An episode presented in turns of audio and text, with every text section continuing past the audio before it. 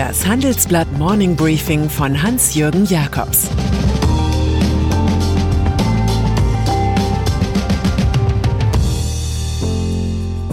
Guten Morgen allerseits. Heute ist Dienstag, der 14. Juli. Und das sind heute unsere Themen. Markus Söder als Märchenkanzler. Grün hilft dem Maschinenbau.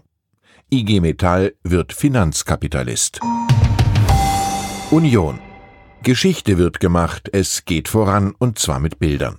An diesem Dienstag wird Armin Laschet Motive liefern, die es normalerweise auf Seite 1 schaffen würden. Der CDU-Chefaspirant sitzt in Paris am französischen Nationalfeiertag auf der Ehrentribüne, ganz in der Nähe von Staatspräsident Emmanuel Macron. Doch 750 Kilometer entfernt spielt sich für Fotografen und Kameraleute noch viel Größeres ab. In Schloss Herrenchiemsee, einst von Bayerns Märchenkönig Ludwig II. als Klon von Schloss Versailles erbaut, tagt Ministerpräsident Markus Söder und sein Kabinett zusammen mit Kanzlerin Angela Merkel. Das verheißt, woran manche Politprofis allzu gerne glauben, Kanzlerfähigkeit.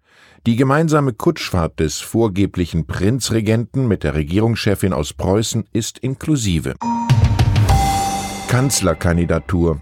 Es gibt nichts, was die Fantasie von Journalisten in diesem Sommer mehr anheizt als die mögliche Promotion des CSU-Chefs zum Märchenkanzler Söder. Jedes Mal, wenn er erklärt, mein Platz ist in Bayern, steigt für die Allianz der Medien die Wahrscheinlichkeit, dass er es doch wird, dass man in seiner Entourage Goumont für Guten Morgen sagt und er aus lustig bedruckten Tassen trinkt, ist auf wundersame Weise so relevant wie seine Faschingshistorie. Jüngst widmete der Spiegel eine Söder-Fernanalyse als Erbschleicher.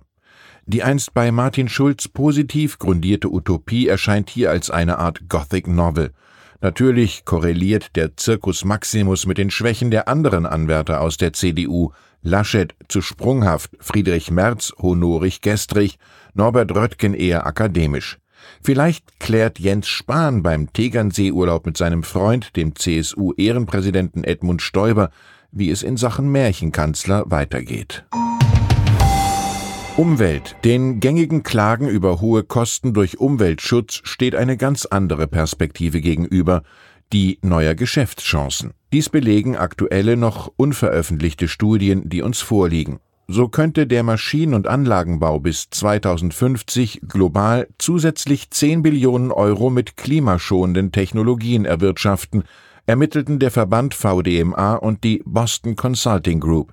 Ihre Ausarbeitung wird am Mittwoch auf den Digital Days der Hannover Messe vorgestellt. Die Beratungsfirma Oliver Wyman kommt zu ähnlichen Resultaten.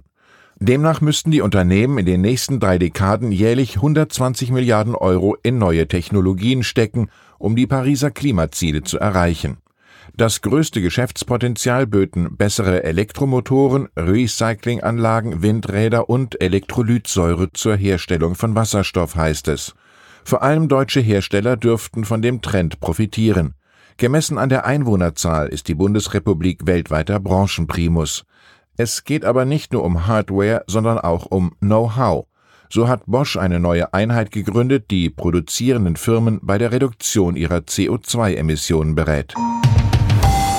Mutterschutz zu den Merkwürdigkeiten der Ökonomie gehört, dass Vorstandsmitglieder in börsennotierten Firmen weder Mutterschutz noch Elternzeit nehmen können. Sie geben dann einfach ihren Job auf, so wie die 36-jährige Delia Lachance bei Westwing.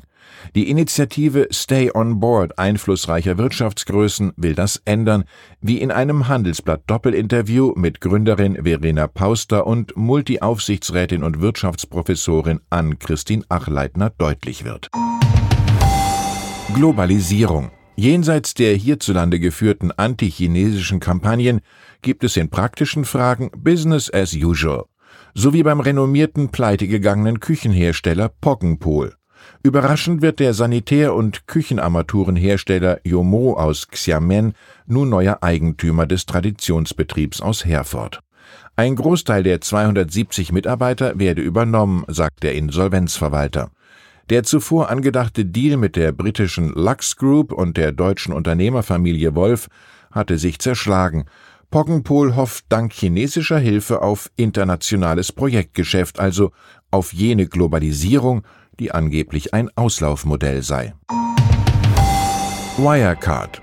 Der Nutzer Lila Launebär wusste auf einem Online-Forum genau, was bei der Finanzfirma Wirecard des CEO Markus Braun acht Tage später passieren würde: der Crash. So thematisierte er nach unseren Informationen fehlende Nachweise über den Ursprung großer Summen auf Treuhandkonten und postete, ich möchte hier wertfrei und neutral darauf aufmerksam machen, dass E&Y nicht uneingeschränkt testieren wird. Das Orakel Lila Launebär ist nur ein Indiz, dass im Vorfeld der Insolvenz einige Spekulanten ordentlich Kasse gemacht haben könnten. Bei der Aufsichtsbehörde BaFin gingen Anzeigen ein. Sie hat die Staatsanwaltschaft München informiert. Vereinigte Staaten. Die Rassismusdebatte in den USA hat im Sportgeschäft konkrete Folgen. Das Footballteam Washington Redskins legt seinen Namen ab Schon in den vergangenen Jahren hatten Ureinwohner gegen den Traditionsnamen Redskins, der übersetzt Rothäute bedeutet, protestiert. Zuletzt war die Causa durch die Rassismusdemonstrationen nach dem Tod von George Floyd wesentlich brisanter geworden. Noch 2013 hatte Teambesitzer Dan Snyder erklärt, wir werden den Namen niemals ändern, nie, ihr könnt ruhig Großbuchstaben verwenden. So schnell kann sich ein Niemals in Luft auflösen. Fondsgesellschaften. Und dann ist da noch Frank-Jürgen Weise, einst Chef der Bundesagentur für Arbeit und des Bundesamts für Migration, der nun im Geschäft der Beteiligungsfonds auftaucht. Dabei hat er ganz besondere Auftraggeber, Kapitalisten, die keine Kapitalisten sind. Der 68-jährige Diplombetriebswirt leitet zusammen mit einem Ex-Bosch-Manager die neue Fondsgesellschaft Best Owner Consulting, BOG, die von Gewerkschaften mit angeschoben wird. Sie soll mit Kapital die Bedürftigen unter den vielen tausenden kleinen Autozulieferern stützen. Das Geld dazu soll neben den Gewerkschaften auch von Vermögensverwaltern, Fonds und der Industrie selbst kommen, für die der Erhalt von Lieferketten wichtig ist. IG Metall-Chef Jörg Hofmann bezeichnete sich gegenüber dem Tagesspiegel als Geburtshelfer. Ich wünsche Ihnen einen Tag mit originellen Einfällen. Es grüßt Sie herzlich Ihr Hans-Jürgen Jakobs.